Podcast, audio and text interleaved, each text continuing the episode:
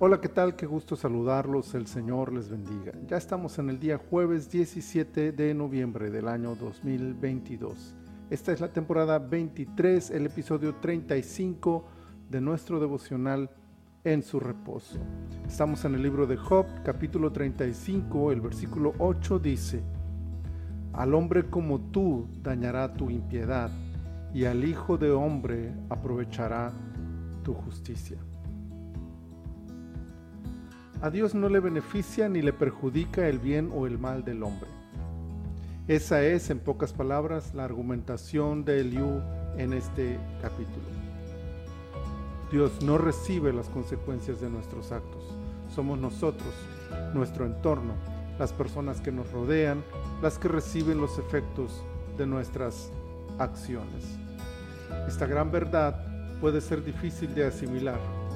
En primer lugar, porque equivocamos el concepto sobre el bien y el mal en relación con Dios.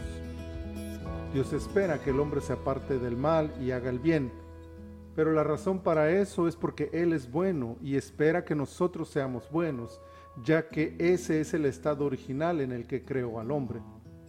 Al pecar, el hombre se aleja de Dios y es otra vez Él mismo quien tiende el puente para acercarnos a su comunión por medio de su Hijo pero sus motivos para todo esto no tienen conexión con las consecuencias del bien o del mal.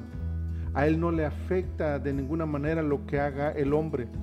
Entonces, ¿por qué premia con vida eterna o castiga con condenación eterna al bueno y al malo respectivamente? Ese es el segundo error que cometemos. Creemos que la salvación o la condenación del hombre está basada en las buenas o malas acciones pero en realidad el destino del hombre se basa únicamente en su respuesta a la oferta de Dios a través de Jesucristo. ¿Lo aceptas? Tienes vida eterna. ¿Lo rechazas? Recibes condenación.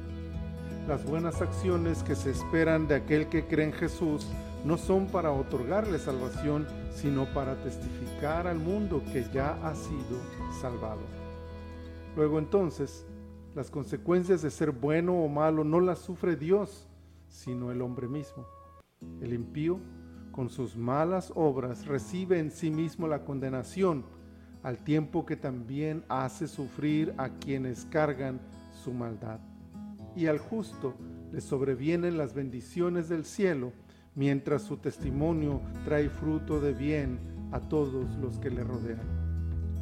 Cuidemos nuestras acciones no solo porque con ellas testificamos si somos hijos de Dios o no, sino porque las consecuencias de todo lo que hacemos las sufriremos nosotros mismos y seguramente aquellos que están a nuestro alrededor.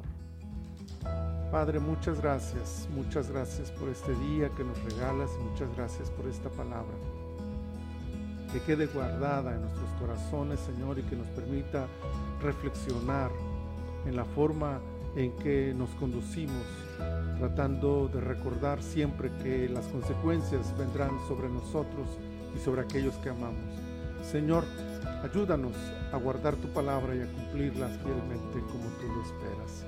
Muchas gracias te damos. Bendícenos en este día, te lo pedimos en el nombre poderoso de Jesús.